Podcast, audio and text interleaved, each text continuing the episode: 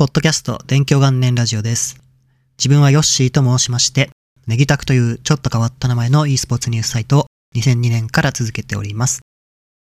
今回はオフライン大会やイベントが徐々に開催されるようになってきているということに関するお話をしたいと思います。2020年に入ってからですね、新型コロナウイルスの影響で e スポーツの大会やイベントがほぼオンラインに移行する形になって現在まで続いてきています。で、これがだんだんですね、この2021年の秋くらいからオフラインで実施したり、あとはお客さんを入れてという展開が徐々に復活してきたなと感じています。大きなところですと、これは海外の話になりますが、2021年の11月にドリームハックというですね、ギネス世界記録を持つ参加者数を誇るランゲームパーティーなんですけども、こちらがドリームハックウィンターの2021という形で開催されました。開催国はスウェーデンなんですけども、3000席以上で4日間連続開催という形でした。本来のドリームハックっていうのは2万人を超えるようなイベントなので、ドリームハックとしては3000でもかなり少ない感じなんですけども、コロナ禍で3000っていうのは自分の感覚だとかなり大きい規模ですね。これはおそらくコロナ禍だと世界最大規模っていうことだと思います。あとはカウンターストライクグローバルオフェンシブの最高峰となるメジャー大会ですね。PGL メジャーストックホルム2021という大会で、こちらもスウェーデンでの開催でした。これはオフラインでさらに観客も入るという形で開催されました。で、映像を見ると観客がみんなマスクはしてなくて、大声を出して応援してるような感じでした。で、さらには、ほぼ満員みたいな状況なので、歓声とかもすごいですし、応援のパフォーマンスをしたりしていて、これが映像で映ってくるんで、かなりですね、やはり見応えと音的にも迫力がありました。で、この大会配信なんですが、サードパーティーの統計にはなるんですけども、270万同時視聴という記録になりました。これまでのメジャー大会の最高はだいたい130万くらいだったので、一気に倍近い注目と視聴を集めたことになります。この要因っていうのはちょっとよくわかってはいないんですけども、約2年ぶりくらいのオフラインメジャー大会っていうのもありますし、これまでオフラインなかったので、やはりそういう注目とか、上みたいのもあったのかもしれません。あと日本だと同じくランパーティーが少しずつ始まってきています。最近見た中だと岩手で読み方がちょっと合ってるかわからないですが G019 サミットというものが岩手で開催されていました。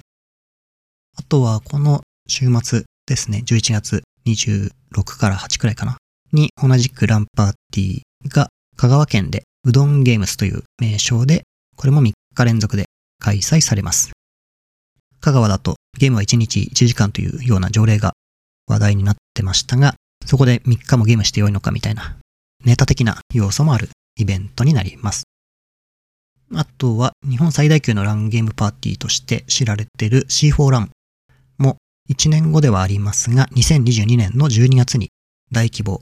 でやるよという発表が先日行われました。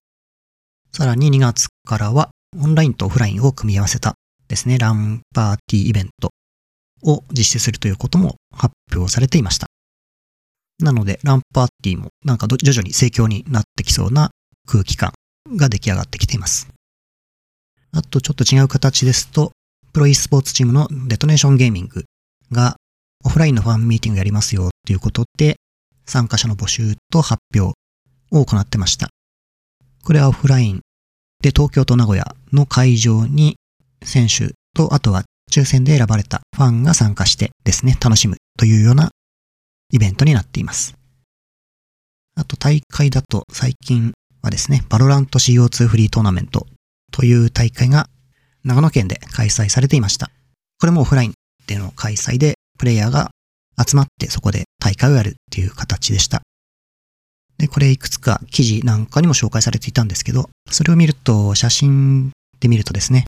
ランパーティーみたいなものも行われていたんじゃないかなという感じが見て取れました。あとは今週末ですね、レッドブル 5G2021 ファイナルスっていうものが群馬の G メッセ群馬で開催されます。レッドブル 5G は2016年に一旦5回やって終了になったんですけども、5年ぶりにまた再開して開催されるということになります。で、こちらは自分も過去大会は5回中4回取材行って、1回はですね、肺炎で入院してて行けなかったっていうのがあるんですけど、個人的にいろいろ影響を受けた大会でもあるんで、かなり興味あるんですが、こちら取材案内をいただきまして、自分もですね、久々にオフラインの大会に行くことができるようになりました。で、楽しみな一方ですね、ずっとこの2年とまではいかないんですけど、1年半以上かなはオンラインの大会見て記事作るっていうのがほとんどだったんで、オフラインで何をして、こう見た何を伝えようかみたいなところが、今どうしたもんかなっていうのが正直気持ちとしてありますね。で、一応オフラインで一番自分が楽しみにしてるのは、こう、写真を撮るっていうことがやはり一番ではありますね。で、前回言った最後のオフラインは2020年の12月なんで、約11ヶ月ぶりくらいのオフラインイベントになります。で自分はフリッカーっていうですね、写真共有サイトの有料アカウントに登録しているんですけども、こちら、何も写真をアップしないまま11ヶ月経ってしまっていたんで、こちらも久々に使えそうっていうことで嬉しいですね。このまま行くと1年間何もしないままお金だけ払ってるっていうことになっちゃうのかななんて思ってたんで、ご案内いただけたのはすごいありがたいなと思いました。オフラインって行く前は行くの大変だなとか、いろいろ思うことが個人的にあるんですけど、やはり行くとですね、あ、行ってよかったなとか、これがオフラインじゃないと味わえない体験とか、こう、感情みたいなものがやはり出てくるんで、そういうことがなんかきっとあると思うんで、そういった点をちょっと楽しみにしつつ、感じたことをまた次回のポッドキャストでもお話できたらなと思っております。という感じのポッドキャストですね。で、今週すごくどうでもいい雑談的なとを言うと、パソコンがですね、なんかすごい音がやばいなっていうのがちょっとあって、うるさいなと思ってたんですね。久々にパソコンを開けてみたら、やはり予想通り、ファンの至るところにこう、埃が詰まってて、それをスプレーとかでひたすら吹き飛ばして綺麗にしたら、ある程度静かになったっていうのがあって、やはりパソコンは定期的に掃除しないとダメだなっていうのが改めて実感しました。もうこれ何回もやってるんで、埃のせいでも FPS が出なくてゲームがめちゃくちゃ重いみたいなのも何回もあったんで、またちょっと定期的に掃除したいなと思います。なんかこう、もう年末も近いんで、よろしければ、これを聞いてる方もパソコンとか、キーボードの掃除とか、ちょっと気が早い大掃除っていうことで、ちょっとやってみてください。ということで、今回のポッドキャストは以上になります。オフラインイベントがだんだん復活してきてるなっていうようなことを感じているお話でした。このポッドキャストは毎週金曜日に更新しております。またですね、次回お会いできるのを楽しみにしております。ありがとうございました。